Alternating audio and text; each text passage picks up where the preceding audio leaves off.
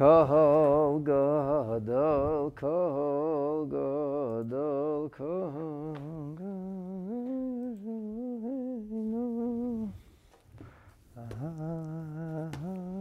you sit on this side, it creates a balance.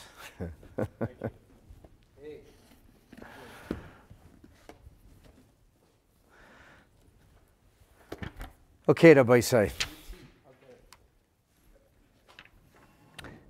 Never mind, never mind, never mind. Just sit down and learn. It's fine. We're late. We got to rock and roll. Okay, good evening. Welcome, welcome. And uh, tonight we are going to learn some really fascinating stuff. I think this may be some of the most important things you learn in a long time. That's what I'm thinking. You can ask me why? Why? Oh, why? because this is extremely practical.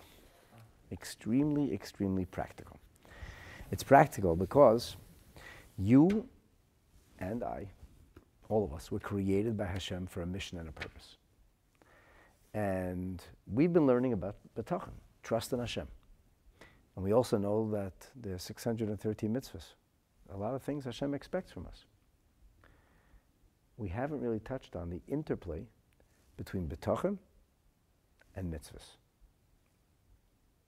Why?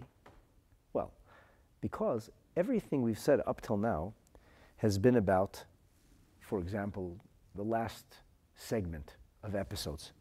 We talked about a person's well being. Do you really control what's going to happen in your life? Have we never heard of a person who was in perfect shape? He ate well and he slept well. He exercised well, took care of himself, and what they call a fluke, he didn't live. And another person didn't eat well and didn't sleep well and didn't take care of himself, and he painted the town red all night. And he, he lived. Is there any guarantees? There really are no guarantees. Does that mean that we should live bohemian lifestyles and hope for the best? No, that's a very silly thing to do we have to do our part because the Torah ordains it to be so.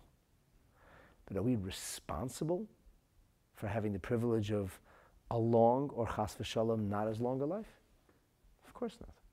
It's in Hashem's hands. We learned about things like prosperity, income. A person will say, I'm so smart. I'm so diligent. I'm so focused. I'm so strategic. That's why I'm so rich. And then suddenly he's not so rich. And you say, well, what happened? You were so smart, so strategic. He said, well, it was the markets. It wasn't me. It was my neighbor. It was a news nobody could have predicted. Who knew a war was going to break out overseas? I made all the right investments. I did everything by the textbook, and I even followed my gut. I diversified, and I was careful, and I was bullish and bearish. It didn't work out. And then you have another guy, seems to have lots of mazel. He did all the wrong moves. And somehow he succeeds. So does that mean you should do all the wrong moves and say, eh, if the Abishter wants me to succeed, I'll succeed anyway? Of course not. That's a very bad way to do things. Why? Because Torah says it's bad. You're forcing the hand of God to make miracles. You're purposely doing foolish things. You're, you're, you're making sure that in case you succeed, everybody should say, look at that, a miracle. Hashem doesn't want that. Hashem wants us to make the effort. And He wants us to create the smokescreen, the camouflage. That's like, that's our part of the deal. And to remember at all times that despite or in spite of the best of our efforts, ultimately it's B'yidei HaKadosh Baruch Hu. And the same thing is also true we learned with regard to relationships. In the most recent segment, we talked about dealing with contention, and detractors, dealing with adversaries and confrontations and even enemies, once again, Rabbeinu Bechaya strikes the same chord. He says it's in Hashem's hands. Nobody can harm you if Hashem didn't want it to happen. And if it happened, you must know it's from Hashem. That person made a choice, that's their problem. But that doesn't influence or change your reality. And in many ways, in many ways, this sums up the entire thrust of the Sha'ar HaBitachon as we learned it. However, we are about to shift into a whole new dimension. And that's the dimension of endeavor, which is called mitzvahs. When it comes to mitzvahs, if Hashem did the mitzvah, then we didn't achieve anything. If Hashem prevented us from doing the mitzvah, we actually aren't culpable. It wasn't our bad choice. This is what they call the facts of the matter. So when it comes to mitzvahs, what role does bitachon play? And that is precisely what we are going to begin to study now. This is like a new mini series almost. Because Rabbeinu Bechaya uses very strange verbiage and syntax. At least it seems that way on the surface. This is classic. When you start to read it, he seems to be going in circles and he seems to be using a diction that's less than direct, which just means we have to figure out what he's trying to say. And when you figure it out, it's going to be like a wow. Oh, I mean, it was a wow for me. I got like a dopamine high from, from figuring this out. This is the best dopamine high you can get, right? And you try to figure something out, and, you, and then, aha, that's what the great Rabbeinu Bechaya means. So, with that little preface, and I'm going to make one more little preface, if I may. So when I advertised this episode, I called it Performance versus Trust. So where did I get that line from? Why did I, why did I, you know, uh, one, one of the things I do in trying to promote the study of Torah is to frame it in terms of popular culture. So the titles that I use are not my titles, you know, they're, they're taken from popular culture. And, and so I, I stumble across stuff. I know the content, I know the ideas, I'm looking for the crisp words, the right, you know, sentence, something with a zinger. And I was talking about Googling trust and performance, and I came up with this thing called performance and trust. Before we actually begin the study inside, I want to share. This is the last little preface for tonight, that I think it'll be interesting for you. So there's this um, fellow named Simon Sinek. He's become very famous. He gives uh, courses on leadership. He speaks all over the world and has millions of views, and he's uh, written books with uh, millions of copies sold, and he's very popular. Okay, so I, I, I stumble onto a Simon Sinek little video, and apparently he's done this video a whole bunch of different times. And this is the gist of it. He says that he went to the Navy SEALs, which he calls uh, the most effective team uh, in the world. I don't know if that's true or not, but that's, that's what he claims. And he said he asked them how did they choose their leadership? Because he's into leadership. So he's going to go to the creme de la creme the Navy SEALs, how do you choose leadership? So they said that when we look for leadership, there's two things that we're looking for. We tend to look for high performance and high trust. So, in a perfect world, you want the person who is a high performer, existentially extremely capable, and you want somebody who the people trust the men or women under his command put their full trust in him. They know that he cares about them. He's got their back. and then he jokes and he says that there's different kinds of trust. There's trust on a professional level and then this personal trust. And they might not necessarily translate into the same language. He says, like, you could trust somebody with your life, but not with your money or your wife. Okay, fine. That's an interesting way to put it. So, ideally, high performance, high trust. What happens, however, if you have to make a choice between the highest performer with a low level of trust or a high level of trust with a less than stellar performance? Who do you choose? Trust. The Navy SEALs always choose trust. And Simon Sinek claims that in the business world, we have no metrics to measure trust, and we have endless metrics to measure performance. And he says that this is a recipe for disaster. And it's very logical. I said, wow, this makes a lot of sense. So I start to think, I wonder how that translates into avodat Hashem.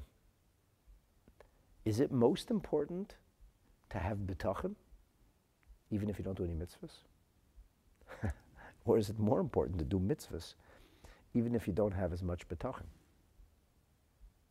because we're created in God's image. I would say it's uh, having bitachon. You would say it's having bitachon. So let me ask you a simple question. You ask a, a shaila, a halacha question from your Rav. Should I work on having more trust in Hashem now? Or should I put on tefillin, give tzedakah, avoid non kosher food? What do you think your Rav's going to tell you? To do all the mitzvahs. To do the mitzvahs, right? Because our sages tell us that hamaise hu ha'ikr. That for us, Torah Jews, our belief is that the deed is our creed. It's all about the deed. Hamaise hu. The action is primary. That doesn't mean trust is small. At the same time, the great Rabbeinu Bachaya Ibn Pekuda was the first one to address a whole range of issues like trust. And that was only a thousand years ago. And up until then, there had been much written about halacha, but almost nothing written about Chovos HaLevavos, which is the name of his book, the duties of the heart, especially trust. So if it was so important, why weren't they talking about it all along? Rabbeinu Bachaya himself questions. He questions his decision to write this book. He says, maybe this wasn't a good idea. If people far greater than me didn't do this, maybe I shouldn't be doing it. We talked about this in the beginning of the series. Rabbeinu Bachaya com- comes to the conclusion that it must be written. And he almost apologizes for writing this foundational, almost unparalleled book. Almost apologizes for it. He says, I, I shouldn't have written this, but. So in halacha, I'm not so sure you're right. In fact, I'm quite sure that you're not right. We should all work on bitachon. Don't get me wrong. I've been working on my bitachon along with you for a long time now. This is our 105th episode. We put a lot of hours into this. And I got to keep working on it because I found that if you don't keep working on bitachon, it starts to evaporate. You got to keep working at it. You never achieve mastery over it because the Yetzer Hara doesn't go to sleep for a day. Point, however, is that mitzvahs maisius are most important. And interestingly, having bitachon is not even, at least not in the traditional sense, a mitzvah. That was something we dealt about at length in the beginning of this series. What mitzvah or how many mitzvot might it be related to?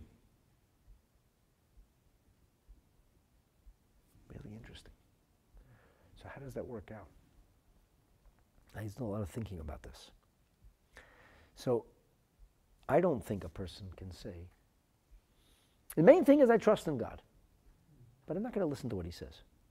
I trust in him.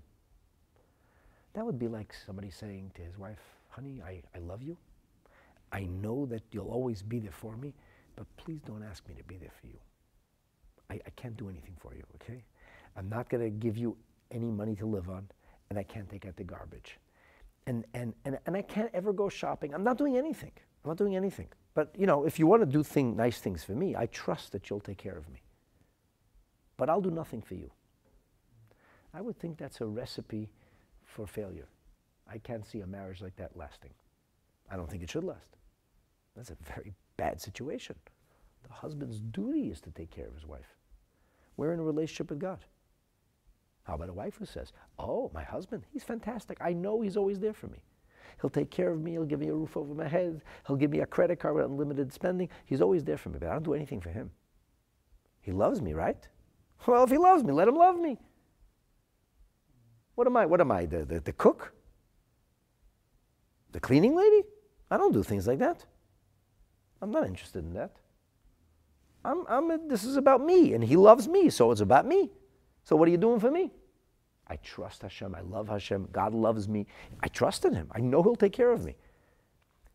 and God says, I, I gave you a whole life and I gave you a job to do. You were partners. You have to make this world a godly place. And you say, God, it's okay. it doesn't matter. You know, you know, I know you love me. That's, that's good enough. I'm not so sure that works, eh? I don't think so either. Teach someone to do a mitzvah, even if they're mechanical, even a youngster, whether it's young in age or young in experience, and hopefully with time, the trust oh, develops. You're absolutely right. We can teach somebody to do mitzvahs, even if they don't have a shred of trust, or even they don't profess to have any faith in Hashem. And, and, and the habituation of performing mitzvahs, in as much as habitual mitzvahs are lackluster, nourishes and nurtures and leads a person to greater faith. It's not going to give you bitachon by itself, but it helps you, puts you in that position. Let's just say, in our relationship with God, it's the relationship builder. That's, that's the privilege of our relationship, is in the mitzvahs God allows us to do, because God doesn't need anything. So why does he need our mitzvahs? Well, he, he says he needs our mitzvahs because he loves us. So he made us, he made us important by virtue of the mitzvahs. So how does that work? And performance versus trust, right? What's, what's, the, what's the key here? So actually the key is performance. It is performance.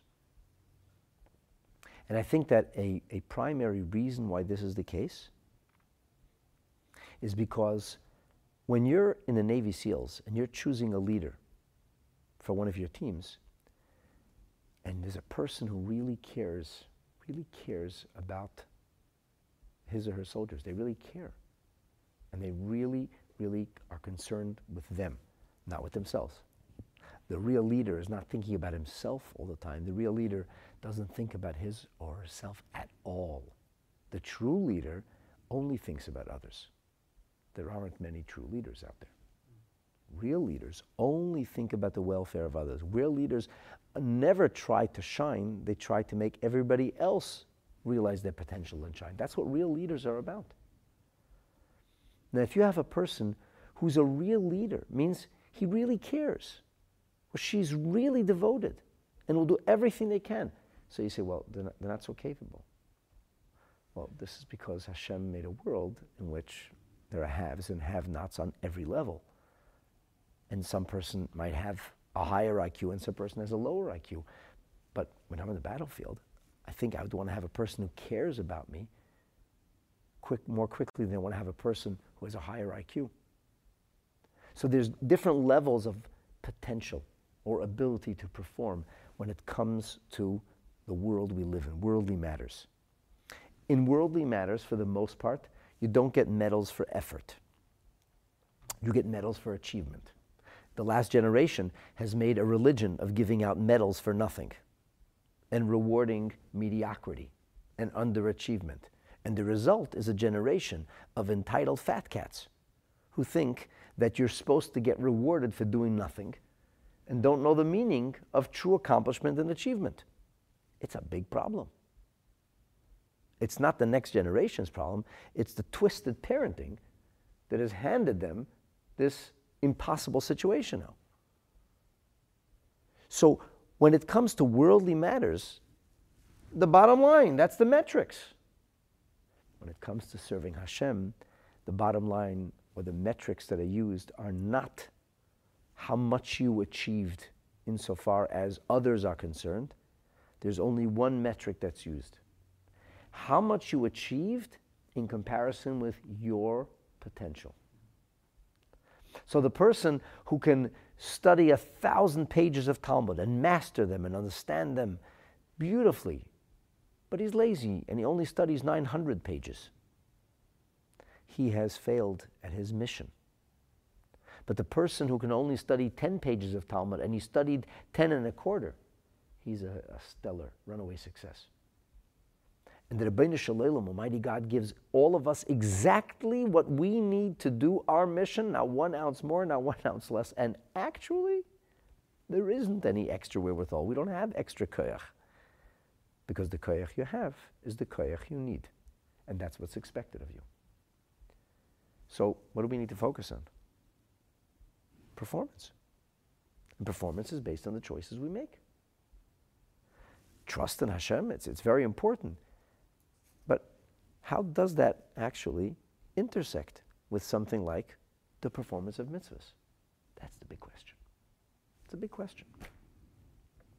So let's take a look inside. If you're following along in the Kihat edition, you'll find this on page 163. Unfortunately, most of the versions that translate the or elucidate the Chovos HaLevavos, to my disappointment, don't emphasize what a remarkable shift we're about to enter into, how we're going into a whole new arena. We've never been here before. 104 episodes in, we've never been here before. this is new. There's new scenery, new terrain. We have a whole new system that has to be developed. And this is what Rabbeinu Bechaya, as he lists everything so carefully and so methodically, this was what he called Chelik Haravi. This was category four. Category four was, and now he says, category four itself is going to be subdivided because we have to make sure we get every detail right. Every detail right. So we have to break it down into the details. There's no what you would call glossing over issues here. In Chovos HaLevavos and the Sha'ar HaBitachon, every detail is identified and dealt with. So he's going to be speaking about Be'inyane Chovos HaLevavos V'ha'evorim. He's going to be talking about the, the category that consists of our duties of heart and limb duties of heart and limb. Now, my first question when I started learning this is what do you mean, duties of heart and limb? This is comprised as matters of things pertaining to the duties of the heart and the limbs of a person. I mean, those are two different things. Usually, when we talk about Chovos HaLevavos, in Rabbeinu Bechaya's own language, we're talking about things like Ahavat Hashem, our love for Hashem. Yirat Hashem, our sense of awe and reverence and respect for Hashem. That's a feeling that has nothing to do with limbs. Emuna, belief in Hashem. It's a mitzvah. Yediyah, knowledge of Hashem. Unless you call the brain a limb, it's not a limb mitzvah. Consciousness is not a limb mitzvah. I'm like, I don't understand what he's saying. He says, v'ha'evarim. Now again, we're using Rabbeinu Ibn Tibbon's translation, but I don't think that he would just like insert things. what does that mean? The duties of the heart and the limbs. And in fact, Rabbeinu Bechaya is going to delineate. He's going to list a number of mitzvahs.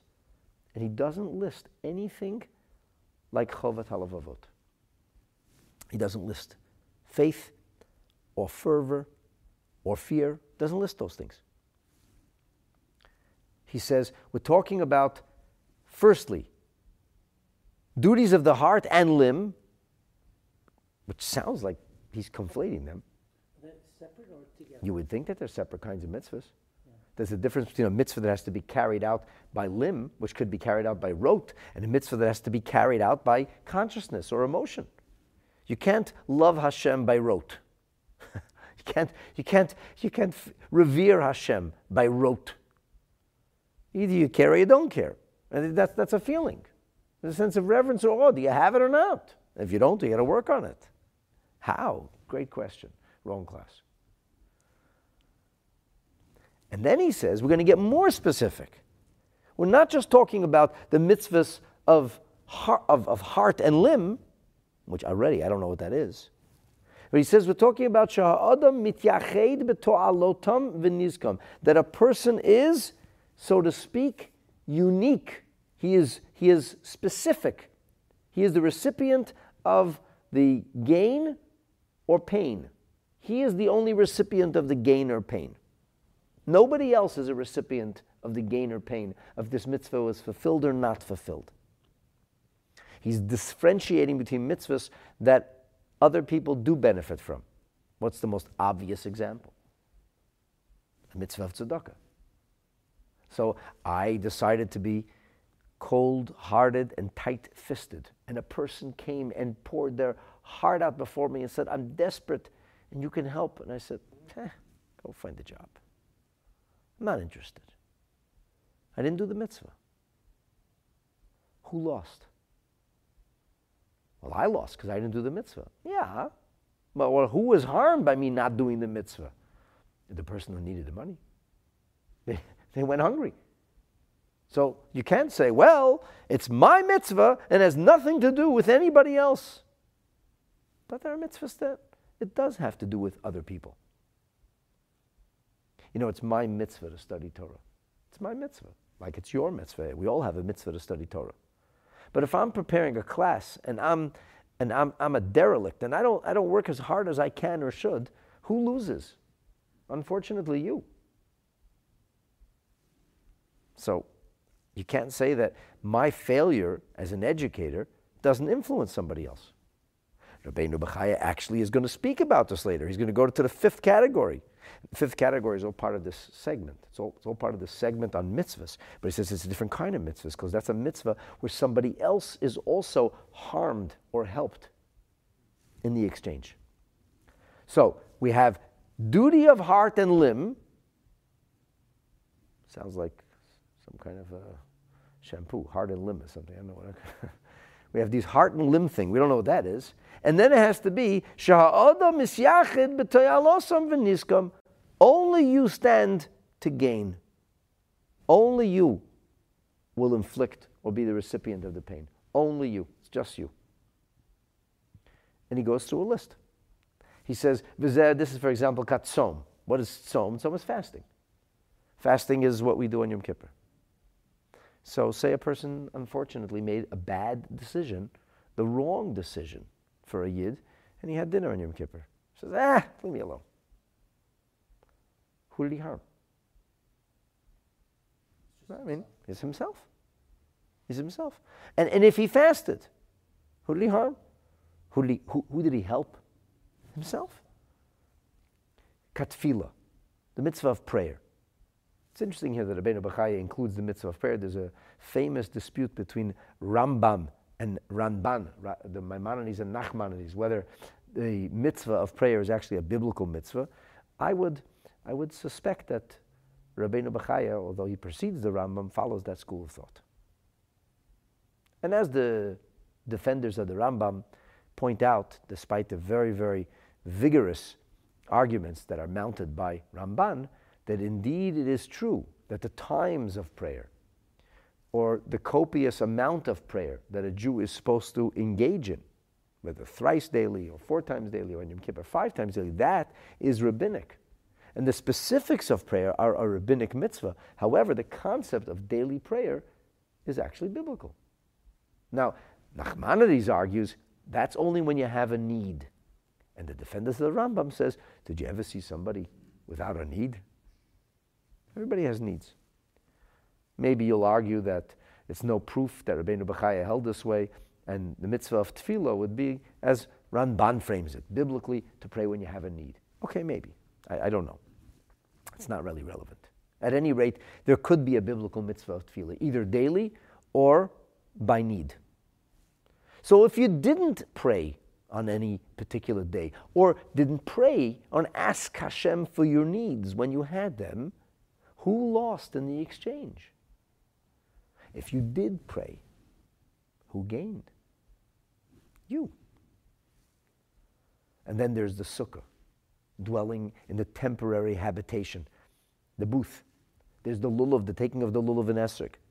There's the tzitzit, the wearing of tassels on a four-cornered garment. You're not hurting anybody. You're not helping anybody but yourself. And then there's Shmirat HaShabbat, observance of Shabbat, and Hamoadim of the festivals. And then he adds, those are all positive mitzvahs. Vihimona min ha'averot, and avoiding or restraining oneself from transgression. Doing things Hashem said, don't. And then he says, V'chol chovot halavavot ashalo ta'avorna al zulato. And all the other duties of the heart which are not transferred onto anybody else. So I'm like confused. I don't understand what he's saying. First of all, he mentions duties of the heart, and only then does he mention limbs. So if he's going to list mitzvahs, he should delineate duties of the heart, like, like belief, love, awe, reverence, etc. And then go on to list the limbs. He says heart and limb, goes on to list a whole bunch of mitzvahs. And then he says, and all of the chovat halavavot ashalot avarno. So this was this is like confusing for me. The good news is that the Mefarshim explained this in a beautiful way. And um, I'm going to, Bezrat Hashem, now go ahead now and, and try to, to explain. I want to begin the first commentary that I want to share with you. I want to share with you the words that are, were penned by the Neder Bar Kodesh. Rabbeinu Moshe ben Reuven, who was the Rav in a place called Harburg, I believe, which is not far from Hamburg in Germany. It was a, he seems to be a very, very deep, mystical, and spiritual sage. And he wrote this commentary, which is only printed once. Only once in 1790. It's the only time it was ever printed. never printed again until recent times. So I want to share his words with you. He says, to clarify this segment, what he calls Chelik Horavi Vachamishi. He says, to clarify this, I have to explain to you. When it comes to our engagement in worldly, technical matters, Yivtach I'm going to have to trust in Hashem that I make the right choices. How do I know I chose the right flight? How was I supposed to know I chose the flight that was going to be delayed? Stupid me. No, it's not stupid me. I, I looked at the flight. I said, hmm, I want to be able to daven in the morning. I want to be able to get in at a normal time. This flight seems like the best flight for me. Guess what? My friend said, ah, daven, shmaven, time. That's, I'm going to choose the cheapest flight. And maybe he did better. His flight took off on time and landed early, and you were delayed six hours, sat in the tarmac, and then they kept you on the tarmac. It didn't work out. You say, stupid me. I should have done what the other guy did. That's silly. That's silly. You do your part based on what you know, and the rest is in Hashem's hands. So how does a yid live with anxiety? Did I take the right flight? Did I choose the right stock? Did I choose the right professional to deliver the services? Hashem's hands. I did my research. I did based on what I know to be accepted practice, what the experts say. Does that mean I'm going to succeed? Of course not. That's in Hashem's. That's in HaKadosh Baruch Hu's hands. So you just rely on Hashem. And I rely on Hashem. I ask, Ribono Shel Olam, give me the wisdom to choose right. That I, should, I shouldn't miss what other people missed. I should notice it. Ah, I noticed that little thing over there. Aha, I'm not going to go that direction because I noticed that. Or should you just give thanks because you are. You give thanks. You give thanks. Yes. After you succeed, say thank you to Beit Shalom. I'm so glad. I appreciate everything worked out right. Can't take it for granted. But even in the choice I make, I have the right to rely on Hashem. Mm-hmm. I did my best, and then Hashem gave me. What a fool! What kind of fool says, I'm so smart. That's why I made the right choice. Except when I didn't, that wasn't my fault. I was just unlucky. Or a person says, Well, I'm really lucky. You're neither lucky nor smart. You're blessed. Hashem gave you a gift. So I could ask, the Ribono Shel Olam, give me the wisdom to choose right. There's nothing wrong with that. The Ribono Shel Olam, guide me, help me. Shashem Yisbarach Yitain Bedaitei Livcher, that God should give me the wisdom. God, don't give me that blind spot. And we've all been there. Enable me to seek with clarity. Whatever it is, whatever I'm going to do. It should be beneficial. And he says, Upshita, it's self understood. If you start to do a business, it seemed like the right business. It seems to be the right thing. And all of a sudden, it's not working out. It doesn't seem to be the best business. What's the smart thing to do? I did my part. Parnassas and Hashem's hands. Stay through to the end. Unless the professional says, you got a day to get out. Because in the end, it's in the Bain Shalom's hands anyway. Everything's in God's hands. A thousand people can lose in the market, and one guy comes out a winner. Luck. Right. Another four letter name for God. So therefore, you have to do, and Rabbeinu Bachai gave us specific instructions of how we should engage in, in everything from, from commerce to, to negotiation. He told us how to do this. And it's in Hashem's hands. And God will make it finish right. But when we're talking about God's mitzvahs, if I say to Beinu help me choose, I don't know what to do. Here's kosher food and not kosher. God, put it in my head. Come on, just make me choose the kosher food. That's ridiculous. You know what's right.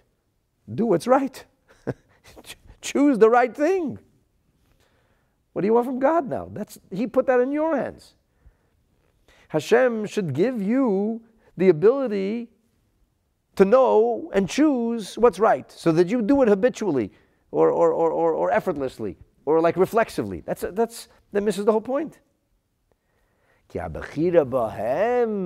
That's the one place where our choice makes all the difference. That's the one place. You chose to do a mitzvah, or you didn't choose to do a mitzvah. It doesn't sound like trust should have anything to do with performance of mitzvahs. It's all about the choice. It, it, ha- it has to have everything to do with it, but the question is then how? This is like a non starter. The choice is mine. Now let me trust in God. What are you trusting in God for? Make the right choice. Do what has to be done. He says, if a person, if a person begins, he chooses to do what's right, so then he has to feel a sense of calm no anxiety, knowing that he's doing the mitzvah. Ah, it looks like he's going to be paying a big price for this mitzvah, and he might suffer for this mitzvah. You ask Hashem to help you that it shouldn't work out the way it looks like it's going to work out. You do the mitzvah. It should end well. And by the way, we've already learned earlier that even when a person succeeds at a mitzvah, he or she doesn't get uh, rewarded for the success of the mitzvah, rather for the choice. You chose to do the mitzvah. The rest is a gift from Hashem. A person can choose to do a mitzvah and unfortunately fail. A person can, can, can make the right choice. And then it's a gift. You have to pray. You actually did the right thing. So where does Bitachon come in here? I want to share with you the words of the Rambam because the, the truth is that this is, it, it doesn't really deal with this. You know, I was thinking, tonight's class could, could have been all about Bechira Chofshis, all about freedom of choice. And there's literally an ocean, if not a great lake, of material on the subject. But I want to learn this book. I don't want to learn 50 books. So when I, when I look into other books, it's only to help us learn this book, trying to learn this. The Rambam in Hilchas Tshuva, he says, the beginning of the fifth chapter, and I'm quoting, Rishut kal adam netunalo. Permission is given to everyone. Should he want to turn himself in a positive direction and be righteous, that's up to you. Permission has been given. Harushus biado, it's in your hand. You have that freedom. If he wants to turn himself to a bad path, liot rasha to be wicked and evil, harushus biado. The Rambam says this is the meaning of what God says in the Torah that the Adam will now that he's eaten of the tree of knowledge will be ka'achad mimenu, he'll be like one of us, ladat tovara, to know good and bad. In other words, that this Adam, who is alone in the world, and there is no other creature like him, who me'atzmo, he alone, on his own, bedato uvemachashavto, in his mind, in his thoughts, yodea hatova hara. He knows what is good and what is bad, and he has to do, or can do, kol mashu chafes, whatever he wants. Ein lo mishi akav milaso tatov ohara. Nobody is going to stop you. We don't believe in Khomeiniism. We don't believe in forcing people. We believe in the freedom to choose. We hope that people will make the right choice. We encourage them to make the right choice. Can't force them. The Rambam goes on to say, do not think as the fools, what he calls tipshei ha'umot, the fools of the nations, and most, what he calls uh, unsophisticated people. Gol bnei adam, a golim is like, like, a, like raw material. Raw people, unsophisticated people, undiscerning people. Shakadosh Baruch Hu geizer ala adam et chilas briyas tzaddik that God decrees somebody should be righteous or somebody should be wicked. It's not true. You decide to be righteous or wicked. In the overcame. Kol adam royally is tzaddik. A person could be a righteous as Moshe Rabbeinu. You could be like Moshe Rabbeinu. That's ridiculous. Moshe Rabbeinu is the greatest of people. It means you could serve Hashem wholeheartedly. Obviously, you're not going to be like Moshe Rabbeinu. He had unique abilities. But you could serve Hashem as wholeheartedly as Moshe Rabbeinu did. Or you could be like your Rasha K'Yeravam, one of the most wicked people of all time. God doesn't decree these things. You have to make a choice. And again, I, I, could have I could have created I could have brought sources like up I could I could be peering over the books on the on the subject matter. But like just here's something from this week's parsha. Something a snippet like you know the Likkutei Sichos, the, the the Rebbe's edited talks. Every word here was weighed by the Rebbe. So the Rebbe says it's just a snippet of Likkutei Sichos in this week's parsha in, in the 20th volume of Likkutei Sichos, the second Sicha on Toldot. The Rebbe says, Chazal Zagin, our sages tell us, and this, of course, is a quote from the Gemara Masechet Nida on page 30, side B. It's a very famous Gemara. As a tinuk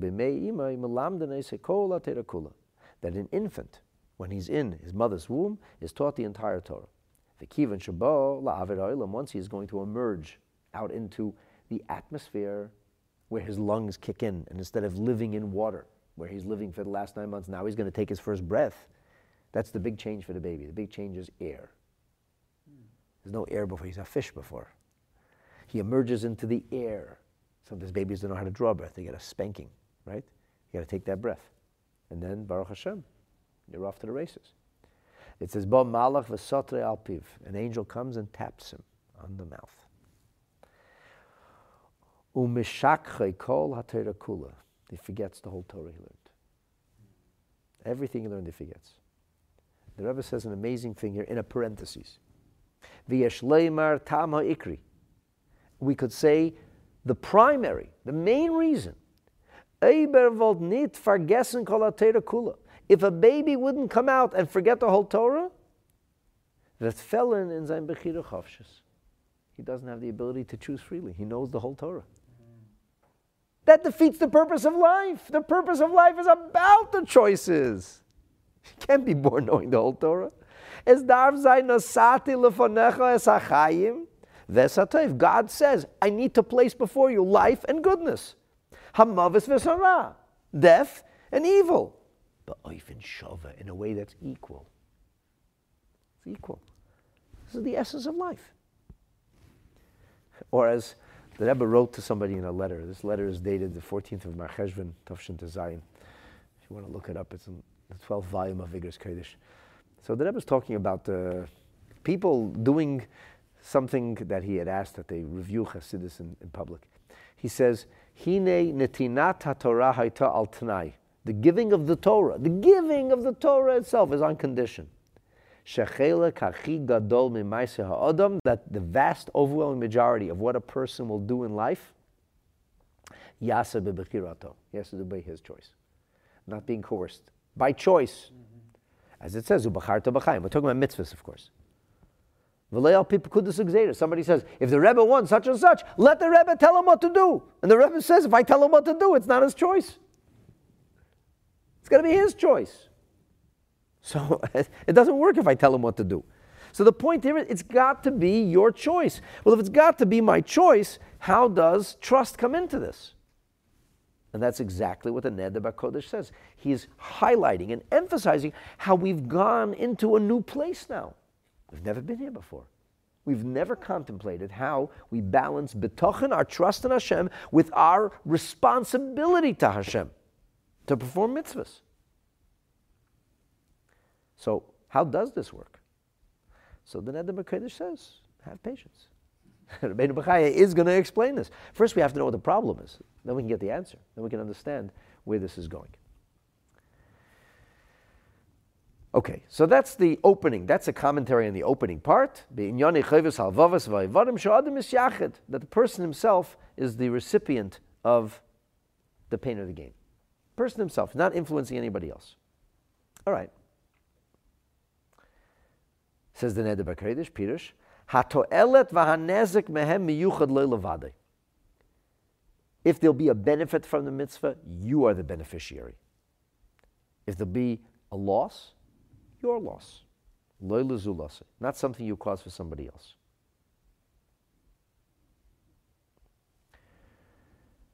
You know, there's, there's this idea that a king, a king's heart is not his own.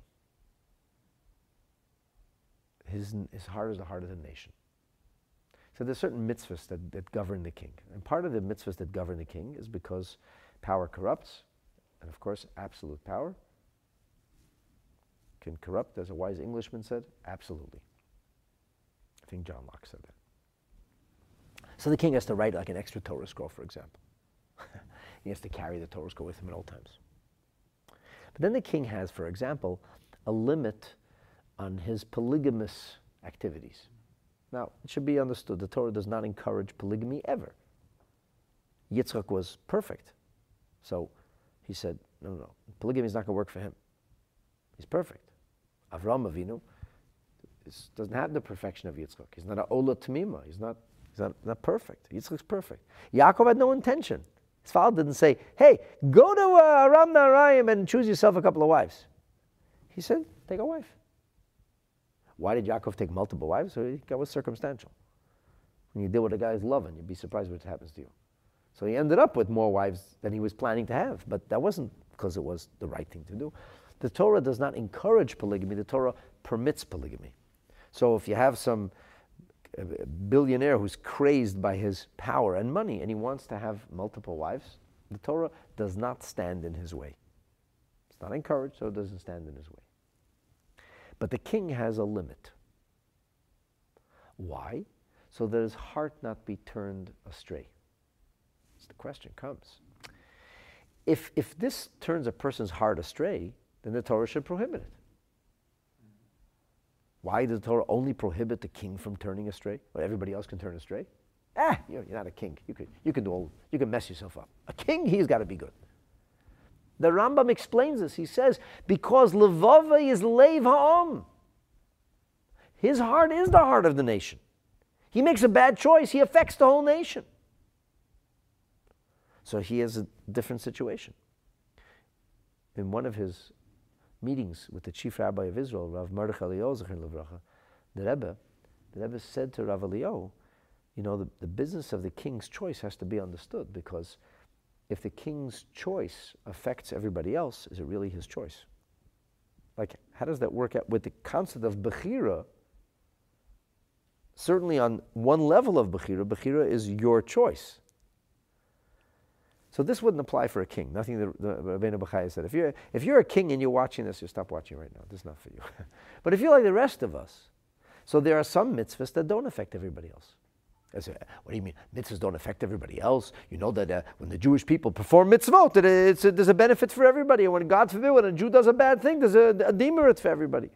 I believe it was the Dubno Maggid who pioneered or innovated this, this uh, metaphor of, of, of how everybody's mitzvahs affect everybody in, with the parable of a fellow who sat down on a ferry. And as soon as they began to move across the, the, the, the, lake, he took out a drill and began to drill a hole in his seat, underneath his seat. And the people were alarmed. They said, What are you doing? What are you doing? He's drilling a hole in the boat. And the man said, This is my seat. I paid for it. You really shouldn't be telling me what to do. And he continued his drilling activity. He said, No, no, stop, stop. He said, Why? It's my seat. I didn't make a hole under your seat. And the analog is obvious. So, what, do you, what does Rabbeinu Bechai mean when he says that your mitzvah affects nobody else? Don't we believe that everybody's mitzvah affects everybody? Yes, on, on some mystical level, there is this totality of the Jewish people, and everybody's mitzvah affects everybody. And, and Rambam says one mitzvah can weigh the scales, and that's all true. It's all true. But on a pragmatic, at least visible level. If I didn't give tzedakah, it's not just me who lost, it's the poor guy who was hungry. But if I chose not to daven, so who lost? On an overt level, I lost. Chas v'shalom, I didn't fast in Yom Kippur. It was my loss.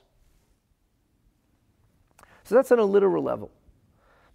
Which brings us to the question, like why does Rabbeinu Bachaya have to even illustrate this?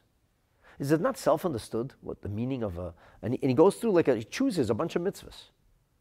Tzom muchat He goes from Yom Kippur, he goes to prayer. Then he goes back to Tishrei and gives us the sukkah and the lulav. Then he goes to tzitzit. Tzitzit are every day.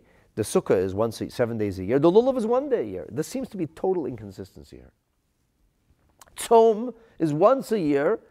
Prayer could be multiple times in a single day biblically. Person has multiple needs. He could be biblically obligated to, to, to, to ask Hashem for his needs multiple times, or at least according to Rambam, once a day.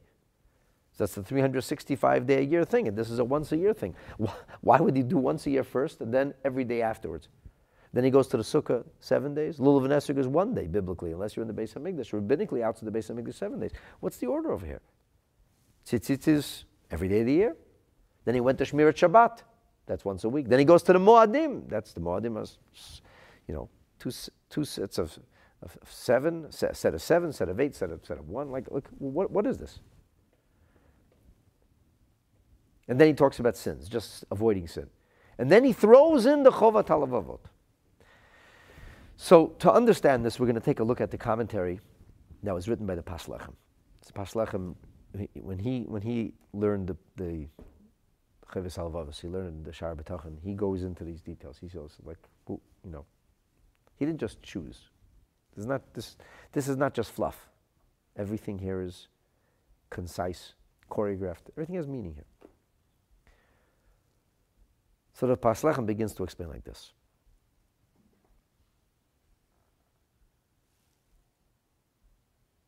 He says, Tzom and Tefillah. Why is that the first things mentioned? So he suggests that's because these are mitzvahs, what he calls muskalot. They are consciousness mitzvahs. Interesting he puts it that way. I would think that not eating should be with all the other negative mitzvahs. No, he says it's not just like a negative mitzvah. There's also a positive mitzvah, which we know Yom Kippur actually has a negative and a positive.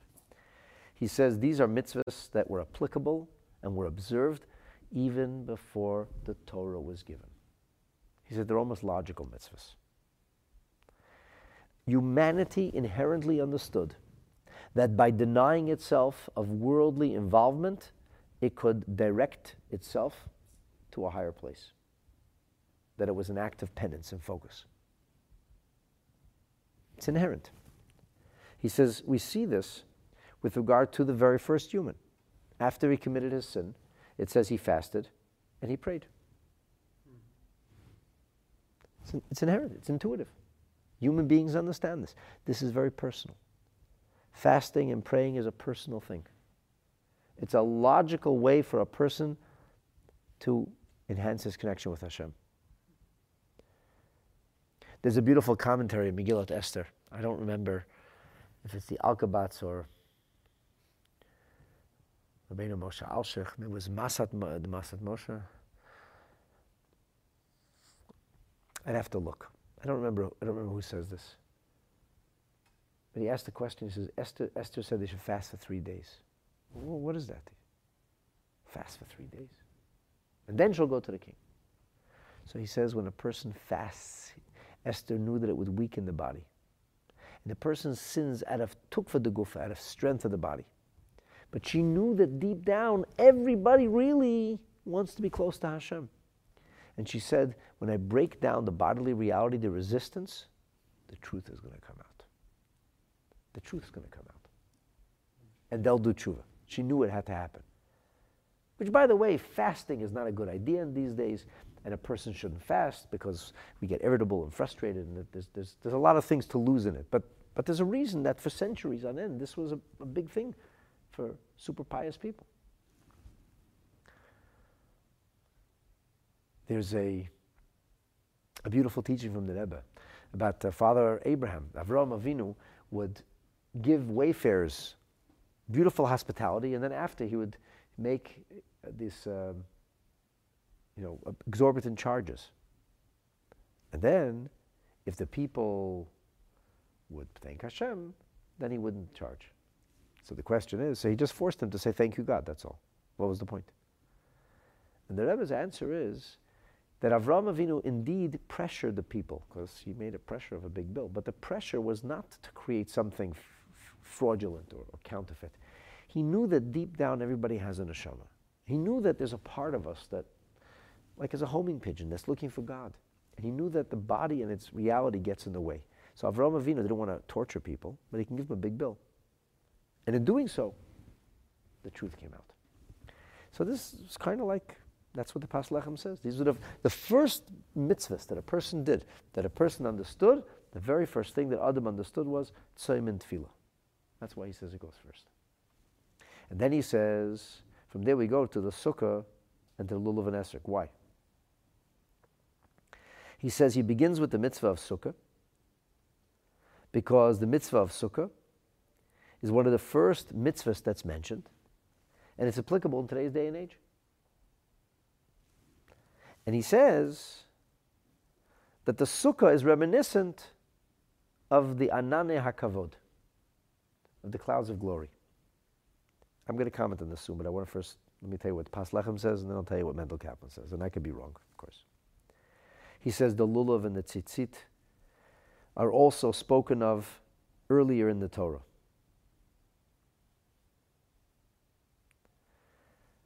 And he says Shabbat and Moadim, he says Shabbat is mentioned because also it's very, mentioned very early on in the Torah. And the main and most important thing about the Shabbat is that you're not doing certain things. And then he says that the mitzvahs of tzitzit and Shabbat are considered equal to all the Torah. So why the festivals? He says, well, you talk about Shabbat, you throw the festivals in too. So I, I can't tell you that I found this fully satisfying. Like, okay, come on. Like, like, why did he choose these mitzvahs? So I'm going to come back to this. I, I have a theory. Now, we go through this list of mitzvahs. And then he says, V'chol chovat halavavot ashalota varna el zulato. All of the other duties of the heart that don't transfer onto somebody else toalotan v'niskan, their benefit or their damage, miyuchadad bo, mibli adam, without anybody benefiting. Which, which, which chovat halavavot are we talking about? So, so he says, himona, says the Neder Kodesh, avoiding doing the things that the Torah says not to do. It's called sur stay away from bad. Lo ta'avorna, he says, hato'alot v'hanizakin will not go be over, be transferred el ze'ulato.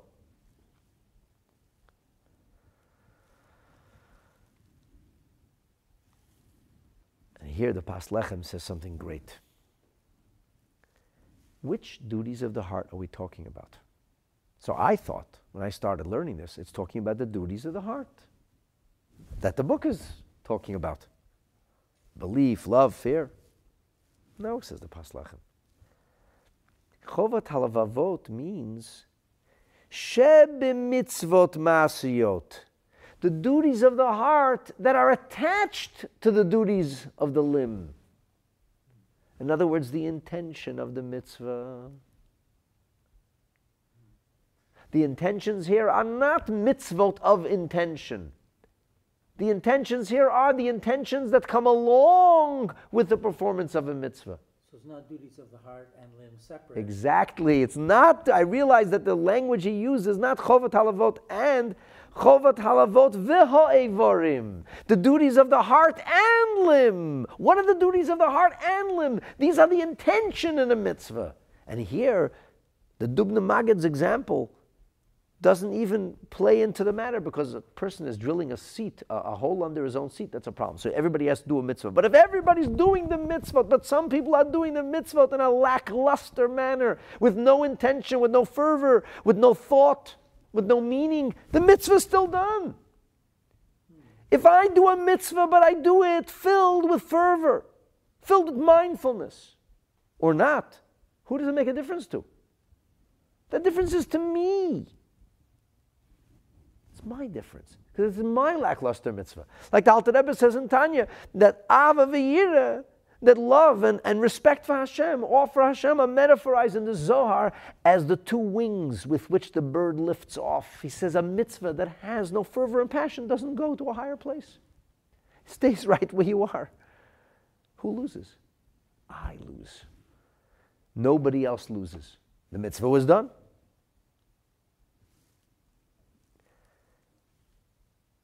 This is like a brilliant concept. The Neder Kodesh illustrates this in real time. He says, What does it mean, a benefit? The benefit of the mitzvah. You know, our sages tell us, mitzvot lav lehonot nitnu, mitzvah, mitzvah were not given for benefit. What, is it, what does it mean? He says, I'll tell you what it means. I'll tell you what the Torah to the mitzvah is. He says, when you do a mitzvah, shum pniya, not for a thank you, not for an accolade, not so people should honor and respect you. That's doing the right thing for the wrong reasons. But if you do the right thing for the right reason, you do it with no zeal, with no counterfeit intentions. And how often do we do the right thing with all the wrong reasons? By the way, it's still the right thing to do the right thing. But the right thing should be done for the right reason. It should be, it should be in a way which is pure he says that mitzvah, which is done with purity and innocence, is omedet la'ad netzach lolam haba. That is eternity. You are creating eternity with that. This is the tzedek lefanav yahalech. This is the righteousness that goes before a person. He says every mitzvah a person does creates an energy field. He calls it a malach, an angel. He says the malach, which is pure. What does the malach look like? The malach looks like your intentions, not your action. There's a beautiful commentary of the Khatam Sofer in his, in his sermons where he says that the angel said to Avraham Avinu, after Avraham didn't bring Yitzchak as an offering, he said, "V'lechasachta es bincha es yachidcha mimeni." You didn't, you didn't, you didn't take my child away. You didn't take my mimeni. So the Chassam Sofer says mimeni, what is it? The Malach, the Malach is the father of Yitzchak? What does it even mean? He says an amazing thing. He says Avraham Avinu was entirely sincere and he wanted to do the mitzvah. In fact, Rashi tells us when God said, Take Yitzchak down, Avraham said, You don't want me to do uh, something? Something? A little? Take a little blood? Hashem says, Don't you dare touch him. Talk about highs and lows. So Rashi goes on and elaborates that he slaughtered a ram and he said that this should be like it's my son and it should be like it's my son when he dismembered the ram. Why was he thinking that? The Rebbe explains in one of his sikhs because Avram Avinu wanted to take the devotion and translate it into action.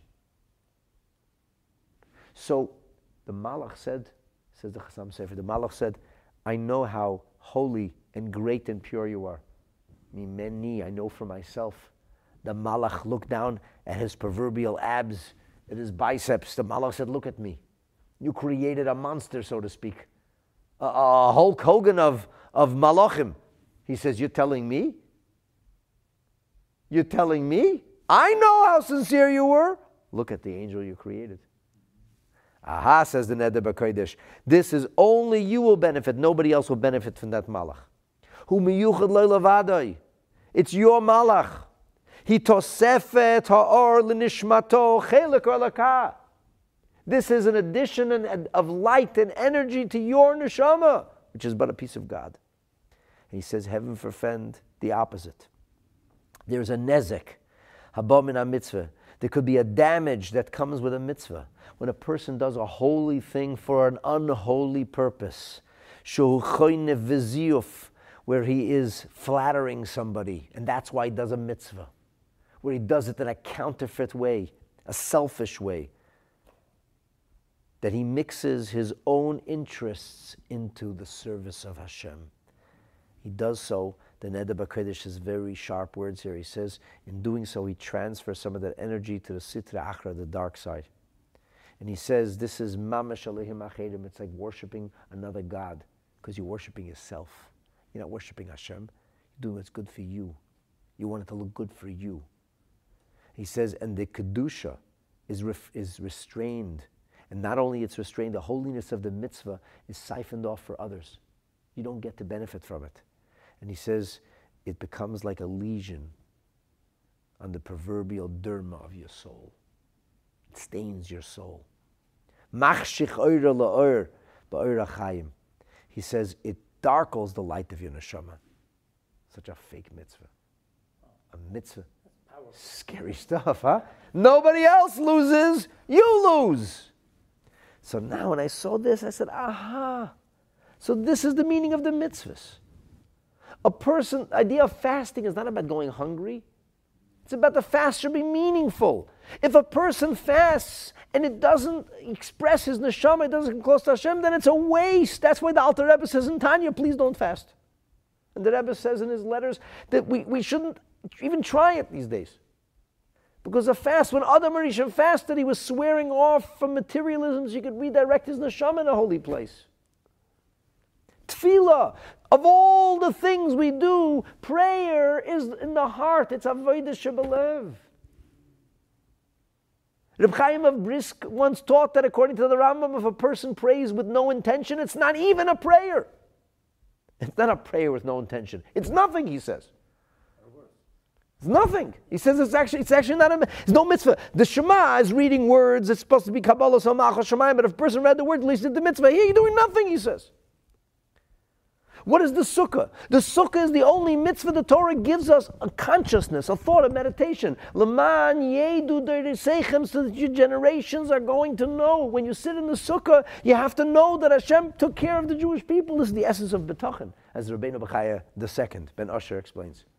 The lulav, the Rambam talks about the mitzvah of lulav. He talks about serving Hashem with joy.